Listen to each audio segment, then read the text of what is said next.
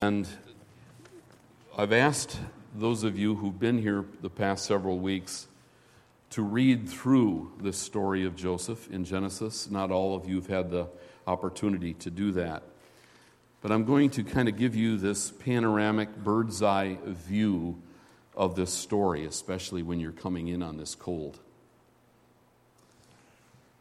Joseph had three sets of dreams, and those dreams start in the pit. They lead to Potiphar's house, from Potiphar's house to prison, from prison to Pharaoh's palace. Those are all P's. They should be easy to remember. The pit. He had a dream that his uh, brothers would bow down to him, the whole family would bow down to him, and uh, they, they did. They bowed down to him more in Egypt than any other place. I mean, they didn't bow down to him in the promised land, but uh, they did when he got to Egypt. In prison, the uh, dream of the cupbearer went okay, but not so well for the baker. That led Joseph to appear before the most powerful man on the face of the earth up to that time, because Egypt is a power.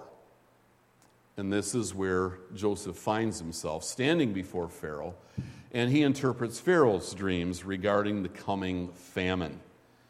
Now, that famine has come to the entire area. Jacob and his family are experiencing it. Jacob hears that there is food, there's grain in Egypt, looks at his sons and says, Why are you guys just staring at each other? Get on your camels or mules or whatever they rode in those days. You get to Egypt and find us some food. Otherwise, we're going to die. So Joseph's brothers go to Egypt. And they find that uh, he's the, the second man in charge. If you look at chapter 41, beginning at verse 41, uh, it says, So Pharaoh said to Joseph, I hereby put you in charge of the whole land of Egypt. Then Pharaoh took his signet ring from his finger and put it on Joseph's finger. He dressed him in robes of fine linen and put a gold chain around his neck. He had him ride in a chariot as second in command, and men shouted before him, uh, Make the way or bow down. Thus he put him in charge of the whole land of, of Egypt.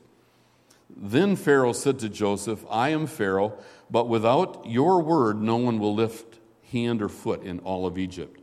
Pharaoh gave Joseph the name Zaphenath Paneah and gave him Asenath, daughter of Potiphar, Potiphar, priest of On, to be his wife. And Joseph went throughout the land of Egypt. And then, of course, it says that Joseph was 30 years old when he entered the service of Pharaoh. Um, you know, he was 17 years old when he was thrown into the pit. Now, if you look at chapter 42, the brothers go to Egypt, and in verse 6, it says, Joseph was the governor of the land, the one who sold the grain to all its people. So when Joseph's brothers arrived, they bowed down to him with their faces to the ground. As soon as Joseph saw his brothers, he recognized them, but he pretended to be a stranger, and he spoke harshly to them. He called them spies, and he then has them go through a series of tests. And what we're going to find here is that these guys who sold their brother Joseph into slavery and figured out figured that he was out of their lives forever is not out of their lives. He's still in their minds maybe in their hearts. I don't know. But they feel guilt. And now for the first time in this entire story god is mentioned because now they're saying you know what? God has caught up with us. Look at verse 21 of chapter 42 they said to one another surely we are being punished because of our brother we saw how distressed he was when he pleaded with us for his life, but we would not listen. That's why this distress has come upon us. And then over to verse 28, it says, Their hearts sank, and they turned to each other, trembling, and said, What is this that God has done to us?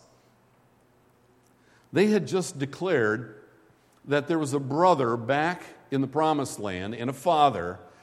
And Joseph says, Go back, get your brother. And uh, they're saying, No way, we can't do that. It's going to break dad's heart. Uh, dad's not going to allow it to happen. Jacob relents, probably because he recognizes the absolute dilemma that they are in. They're starving to death. They make a second journey, chapter 43, verses 8 and 9. Then Judah said to Israel, his father, Send the boy, that's Benjamin, along with me.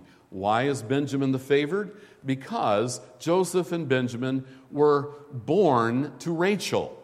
Rachel was the favored wife. I mean, this is kind of how it played out. Joseph, Jacob was very honest about this. I love Rachel. I loved Rachel. Leah, not so much. And when Jacob or Joseph was born, he's dancing around. I've got a son, I've got a son. And there are 10 boys looking at him and going, Well, who are we? The hatred begins. And of course, this begins this, this the, the depths and the darkness of being sold into slavery. And all, for the life of them, couldn't figure out how any good could come out of that. And that's kind of where we're left as well. Judah uh, said to Israel, his father, Send the boy along with me, and we will go at once, and so that we and you and our children may live and not die. I myself will guarantee his safety. You can hold me personally responsible for him. And if I don't bring him back to you and let him uh, set him here before you, I'll bear the blame before you all of my life. And then, of course, Jacob allows Benjamin to go. And he says in verse 14, And may God Almighty grant you mercy before the man, so that he will not let your brother, uh, let your other brother and Benjamin come back with you. As for me, I'm bereaved. I am bereaved. Then um, just a couple more verses, chapter 44, verse 16. Um, Joseph meets his brother Benjamin. And he places a silver cup in the sack of Benjamin and claims uh, to the terror of all the brothers that uh, Benjamin has done a wicked thing. The cup was found in Benjamin's sack. Um, they are tearing their clothes, they're in absolute grief. And in verse 16, it says, What can we say to my Lord? Judah replied, What can we say? How can we prove our innocence? At least regarding the cup. And then he says, God has uncovered your servant's guilt. We are now my Lord's slaves. We ourselves and the one who is found uh, to have the cup. Okay, now we're going to go to chapter 45, and then uh, we'll try to put this in its context chapter 45. Then Joseph could no longer control himself before his attendants, and he cried. Do you notice that Joseph cries a lot? I have friends, they tend to be the bigger guys that are my friends, you know, big guys with really soft hearts. I, I don't know how big Joseph was, but I counted how many times Joseph cries in this story, and it is the Jewish number for completeness. He cries seven times. You know, test me on this. He's weeping all the time, weeping when he sees his brother. Brothers, now he's weeping uh, as his brothers stand in his presence. So there was no one with Joseph when he made himself known to his brothers, and he wept so loudly that the Egyptians heard him, and Pharaoh's household heard about it. Joseph said to his brothers, I am Joseph. Is my brother father still living? But his brothers were not able to answer him because, I mean, they felt there was a noose around their neck. That's my translation. Then Joseph said to his brothers, Come close to me. When they had done so, he said, I am your brother Joseph, the one you sold into, into Egypt. And now do not be distressed and do not be angry with yourselves for selling me here, because it was to save lives that God sent me ahead of you. For two years now there has been famine in the land, and for the next five years there will not be plowing and reaping. but God sent me ahead of you to preserve for you a remnant on earth and to save your lives by a great deliverance. That really is the apex of this story, right there. God sent me ahead of you to preserve for you a remnant on earth and to save your lives by a great deliverance. This is the word of our Lord.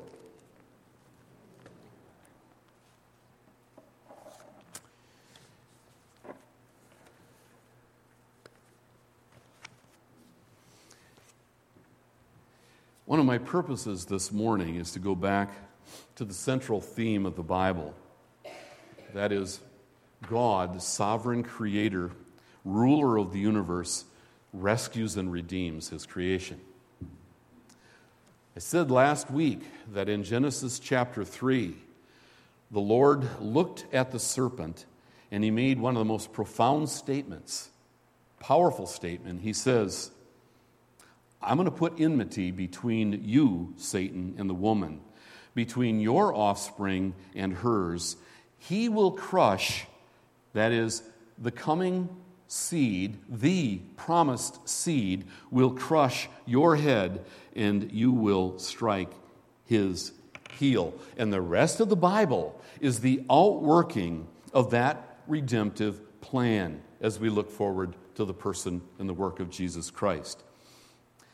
And yet, we, I find increasingly in our churches, in the mainstream churches of our land, we're finding that that redemptive story is taking a back seat to other redemption stories. And so there's a couple of things that I want to talk about before we go right back into the story of Joseph. And it's an argument over the very nature of rescue and the rescuer that God performs. There's a British theologian named Steve Chalke. He was speaking on the substitutionary atonement of Jesus Christ. And he said that the Father sending his Son to the cross amounts to cosmic child abuse.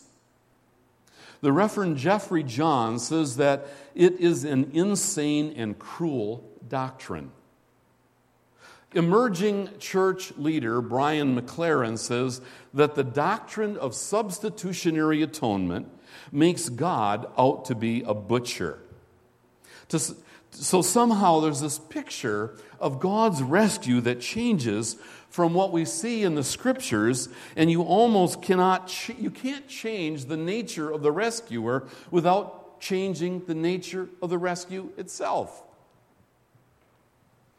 Now imagine for a moment that I am laying in my bed and I'm awakened to the smell of smoke. I look and I see flames, uh, and I, I, I look at my wife and I say, Call the fire department.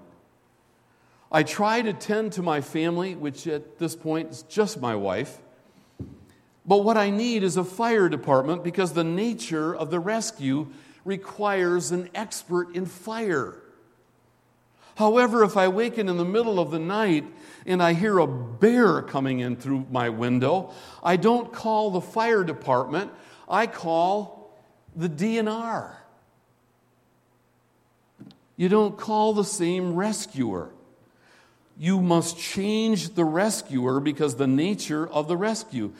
And if I hear that bear coming into my house, I call for someone who understands bears. When you change the nature of the rescue, you inevitably change the nature of the rescue. And what I mean by that is that there are teachings, and you'll find them aplenty on the internet. There are those who argue that what we need more than anything is to be at peace with ourselves, peace with our world, at peace with our family, peace with ourselves. And so our rescuer is essentially a therapist. There are those who will say that what we really need is social justice, and believe me that there's nothing wrong with social justice. I'm talking now about the nature of the primary rescue that the Bible is about. And the Bible is about social justice, it's about finding peace in your heart, it's about a lot of other things. But what is the main theme that starts in Genesis chapter 1 all the way to the book of Revelation? Others will say what we need is to be educated, turning the rescuer into a professor. Some will say health, wealth, and prosperity is what we need. Jesus becomes the bellhop of our lives. When we determine that man's greatest need is something other than the rescue that we find in Jesus Christ, it changes the way we look at God, it changes the way we look at man, it changes the way we look at scriptures. It does. You have to change the scriptures if Jesus isn't the Savior he said he was. Now, we're looking at the Bible through the lenses of Joseph, the patriarchs, and we say that the Old Testament is the Word of God. I got a call from an elderly man on the Navajo reservation a couple of years ago, and I don't know why he called me. He didn't divulge his name, but he said, I have stopped reading the Old Testament it teaches me about a different God, and I don't like the God of the Old Testament. He says, I'm a Christian. I find my uh, theology in the New Testament. I have closed uh, the book on the Old Testament. And there are those who read the Old Testament as if it were a story like Aesop's ta- uh, fables and give you the moral of the story. How many of you read the, the story of David and Goliath and, you know, came out of there wanting to run to the bay and found a, find a round stone and, and knock somebody out. No, that's Mike Meekoff talking, not you. But if you read the, uh, the story of David and Goliath as a moral tale, you can have a story about knocking off the giants in your life. But that's not what it's about, and we're going to see that in just a moment. The Old Testament is all about Jesus Christ. And I know we have to be careful not to over allegorize. To, to, to look at an allegory means that there is a story, but it has hidden spiritual meaning.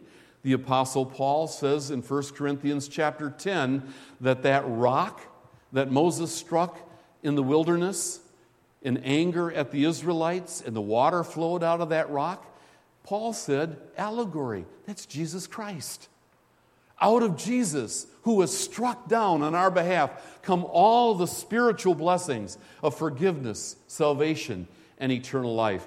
The Old Testament's full of allegory, but it's full of Jesus Christ.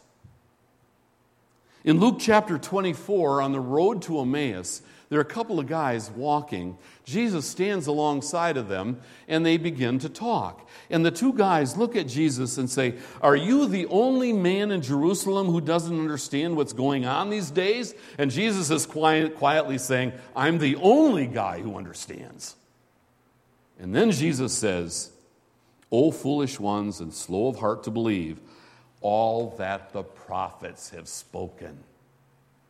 He didn't say, You should have understood my redemptive work on the cross. He says, You didn't listen to the prophets.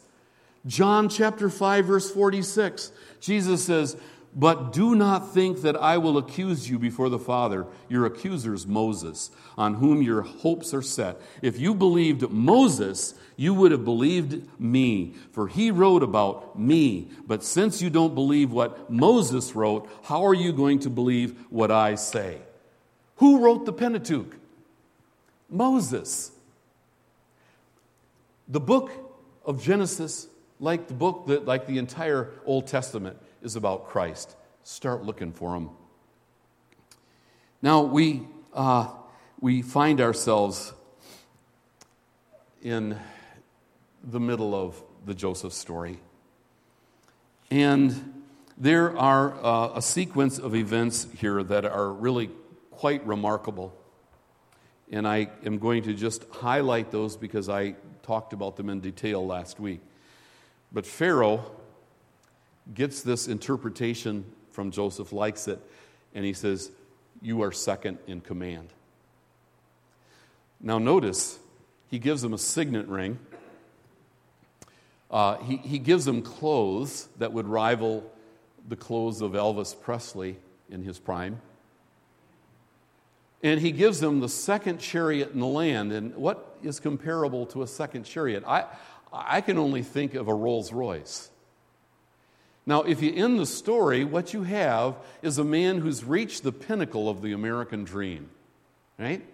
He's, he's got it made.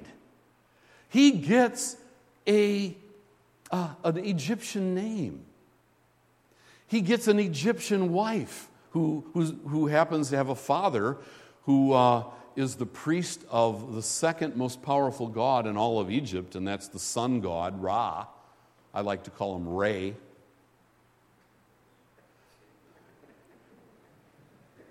See, I don't even know what you're laughing about. Uh, some, there's a sequence of events. And, and what we're, we're made to think here is that here is this guy who is a child of the covenant. He is to be a blessing and prosper in the, the land of promise.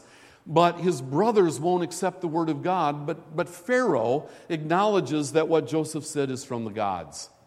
At least it's from Joseph's God. And now proceeds to try to turn Joseph into the all American dream. He, he wants everybody to see this guy has power. He's got it made in the shade. Joseph, as the representative of true Israel, is not using power the way we typically see power. He is using his power to get others to prosper.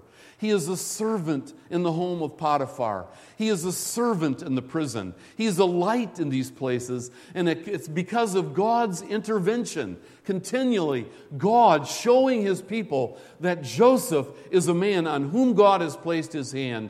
And the dream of Egypt is not the dream that Joseph was called to.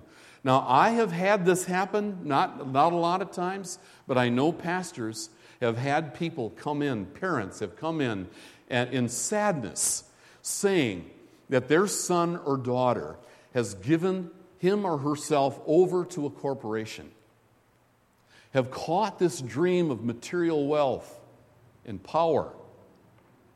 No longer with the people of God, no longer wanting to serve uh, uh, the Lord Jesus Christ as a, uh, as, as a, with, a, with a heart of Jesus, and there are people who are just broken about that.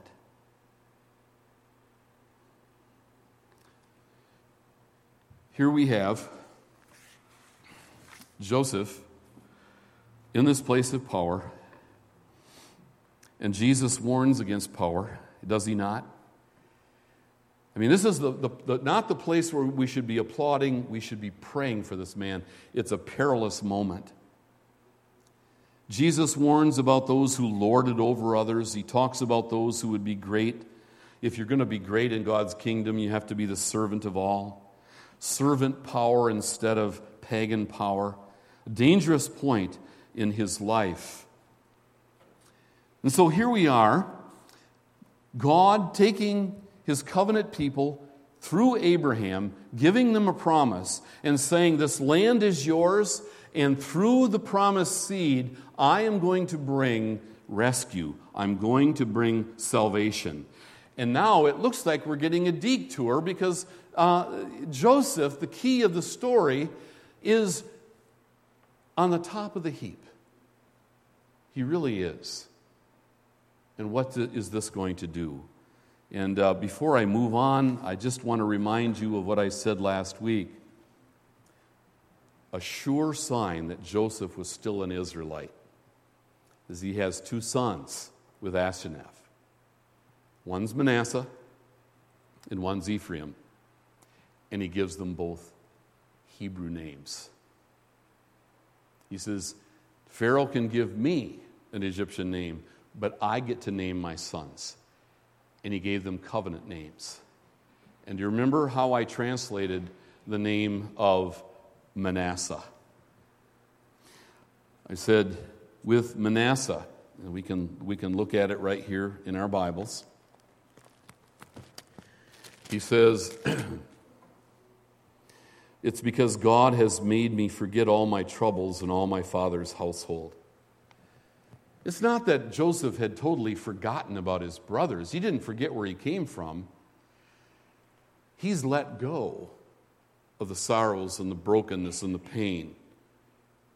He's been able to let them go as a true representative of God in Israel. He's been able to say, I've traded my sorrows for the joy of the Lord. And everybody's saying, Yeah, but you know, it's Egypt that made you what you are. And Joseph's not buying it. He names his second son Ephraim. It's because God has made me fruitful in the land of suffering. That's irony, folks, because it doesn't look like he's suffering in Egypt. God has made him fruitful in the land of Egypt, and he calls it the land of suffering. And I, I said last week that I, I really believe that there are some of us who are way too at home in this world, as if this is the place where we've got to, to make it. This is the place where we have to gain our esteem. This is the place that where we have to get embedded. And you come to a missionary and ask him, why, why in the world would you go to the slums of Bangladesh? And that missionary would say, Because I am going to a city whose foundations are built by the one and only, by Jesus Christ. I have a home that awaits me, and the home that awaits me doesn't compare to the best that this world has to offer. Joseph has it made, as it were, as it were by the American dream, by the, by the covenantal dream. He has a long, long way to go. All right. Now, you're still asking the question, and I know you rightly are asking this question. Meekoff, last week you said you were going to preach a sermon on what this story is really all about. And I said it's not about Joseph. Joseph's call is to preserve the promised seed. But who's the promised seed? Do you know? It's a man called Judah. Now, I remind you of what God has said through the prophet Isaiah, what he said through Paul in Romans chapter 9. God says, My thoughts aren't your thoughts, my ways aren't your ways. And then he says through Paul, Does the pot say to the potter, this is the way it is. And you'll notice that from that promised seed, the offspring of the woman, continually people get things mixed up. They're always wanting to switch the hands of the father to the firstborn or to this one or to that one. And that's not the way God would have it.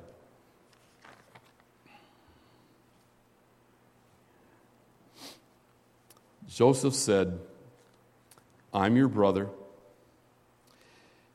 Come close to me. Don't be distressed.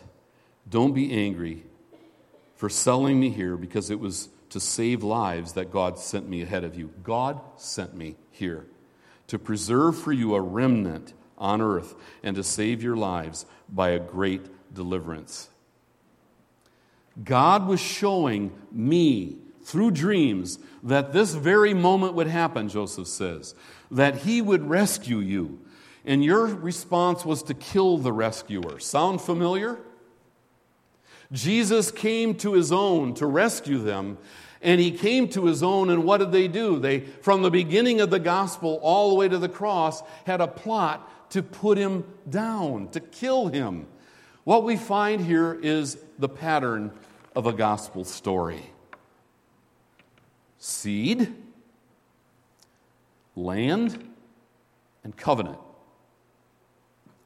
The fall of man happened in Genesis chapter 3. Then there's that promise to Satan, going to crush, the promised seed's going to crush your head. The next chapter is the first murder recorded in the Bible. The seed of the serpent, Cain, kills the seed of the woman, Abel. Why do I say that Cain is the seed of the serpent? Because the apostle John said he was. In 1 John chapter 3 verse 12, John says, "Do not be like Cain, who belonged to the evil one and murdered his brother." Now we've got a problem. Promised seed is dead. But right after that, we're introduced to Seth. Then in chapter 5, there are 10 generations between Adam and Noah through the godly line of Seth. God wipes out the world with a flood. The promised seed is preserved through Noah, who has three sons And you say, whew. But you know what? If you're going to have promised seed and offspring, you've got to have wives. You get that? I mean, that's not profound. Noah's sons had wives. And one of those sons was named, his name was Shem. He was the promised seed. Eventually, we come to Abram. God makes a promise to Abram. Abram has two sons, but only one of them can be the promised seed. Interestingly, his, his wife is beyond the seed bearing age. God must intervene because it's almost laughable. And so, what do they do? With lack of faith, they say, God, if God doesn't intervene, we're going to have to bring in Hagar. Hagar has a son whose name is Ishmael. He is a seed, but he's not the seed. Isaac has twins. Which one would be the promised seed? The firstborn? No, it's not. It's the younger Jacob. It's not about birth order, it's about election. Now, Jacob has 12 sons. Which of these 12 sons is the promised seed? We don't know at first. It seems like it must be Joseph, but he's not the one. Joseph is there to make sure that the promised seed stays alive.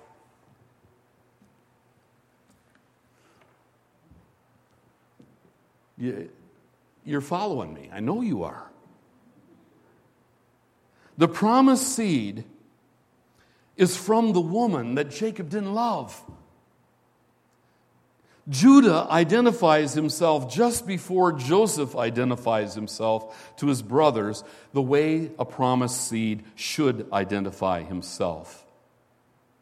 He demonstrates something of who a promised seed is. Benjamin is about to be put in prison. Judah, the promised seed, says to Joseph, this is going to kill my father. So Judah, the promised seed, offers himself as a substitute in the place of the one his father loves, which is exactly what the promised seed would do. But I don't want to run too fast. Here's this little gold star moment.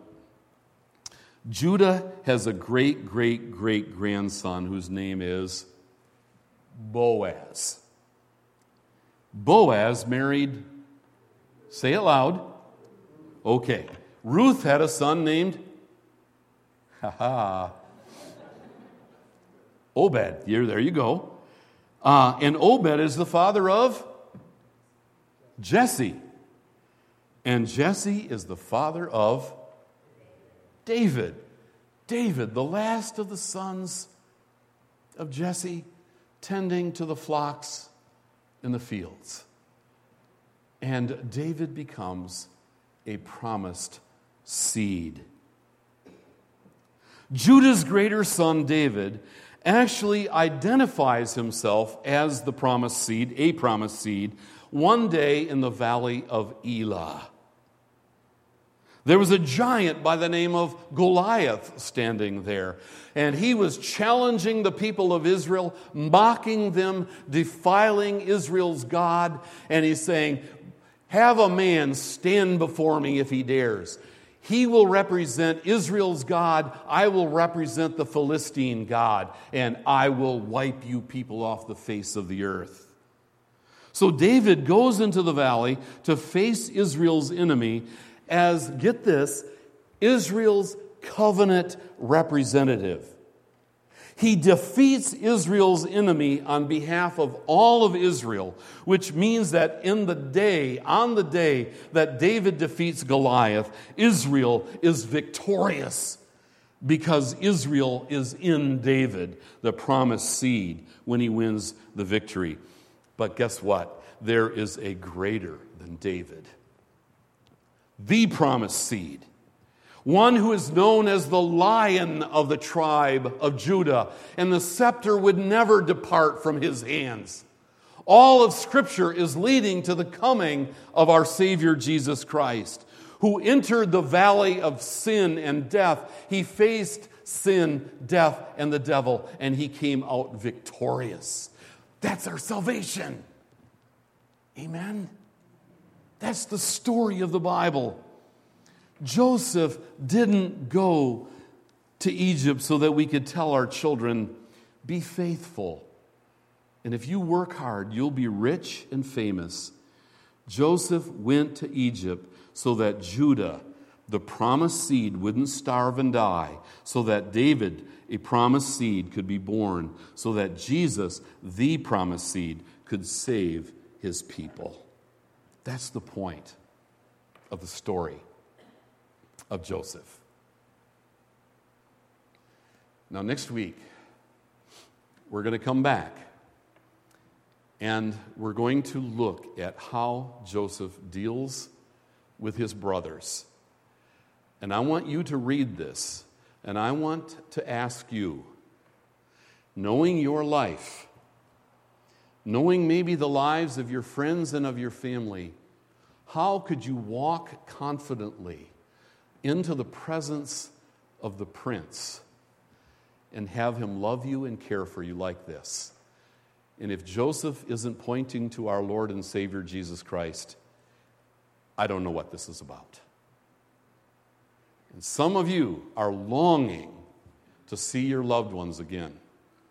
Do you think God cares about that? Do you think that the resurrection is about that? I almost cried when I saw this for the first time. Joseph and Jacob thought that they would never, ever see each other again. People, there is a day on God's calendar when you're going to get reunited. It's already written. But more than that, because it takes eyes of faith to recognize, we are going to walk into the presence of Jesus Christ. And Jesus Christ has prepared a place for us, and it's called home. This world is not my home.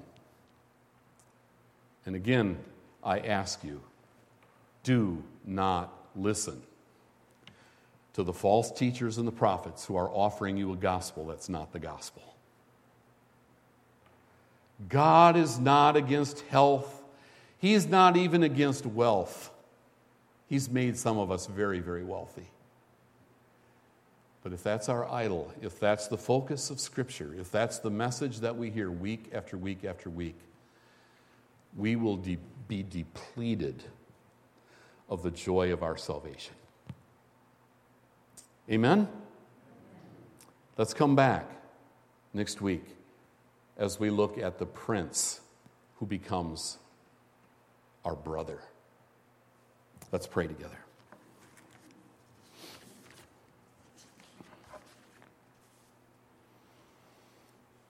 Our Heavenly Father,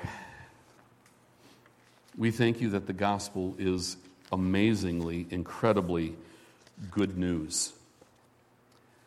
We thank you, Lord, that uh, we are here together in this place to, today to acknowledge that there is no God like Jehovah. And to think of all that you've done,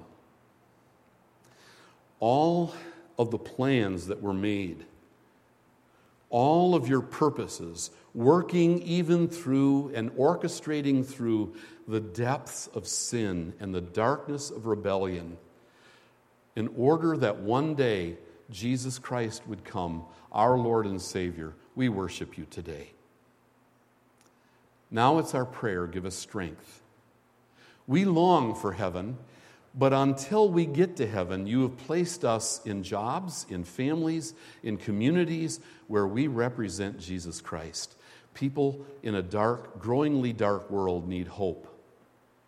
God help us. Forbid that we just talk about the problems, but that we are part of the solution to the problem and that is to present Jesus Christ. And if people slam the door on our faces, so be it. Lord, maybe you've planted a seed. So be it. We want to plant the seeds of the gospel in people's hearts. We pray, God, your will be done.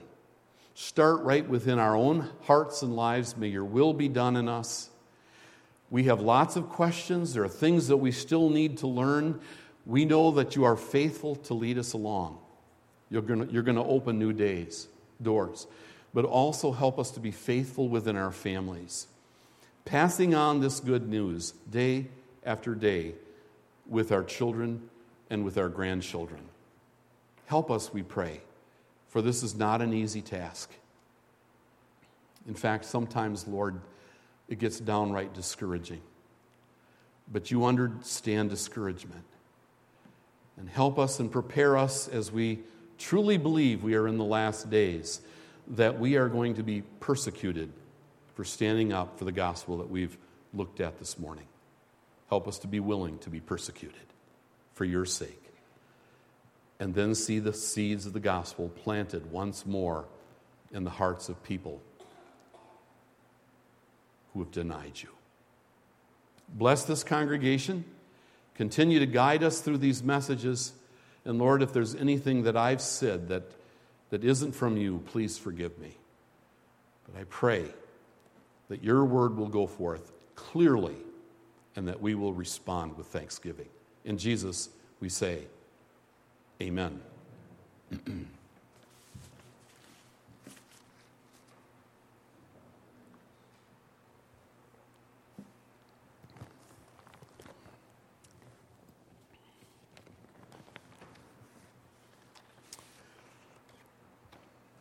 Years I spent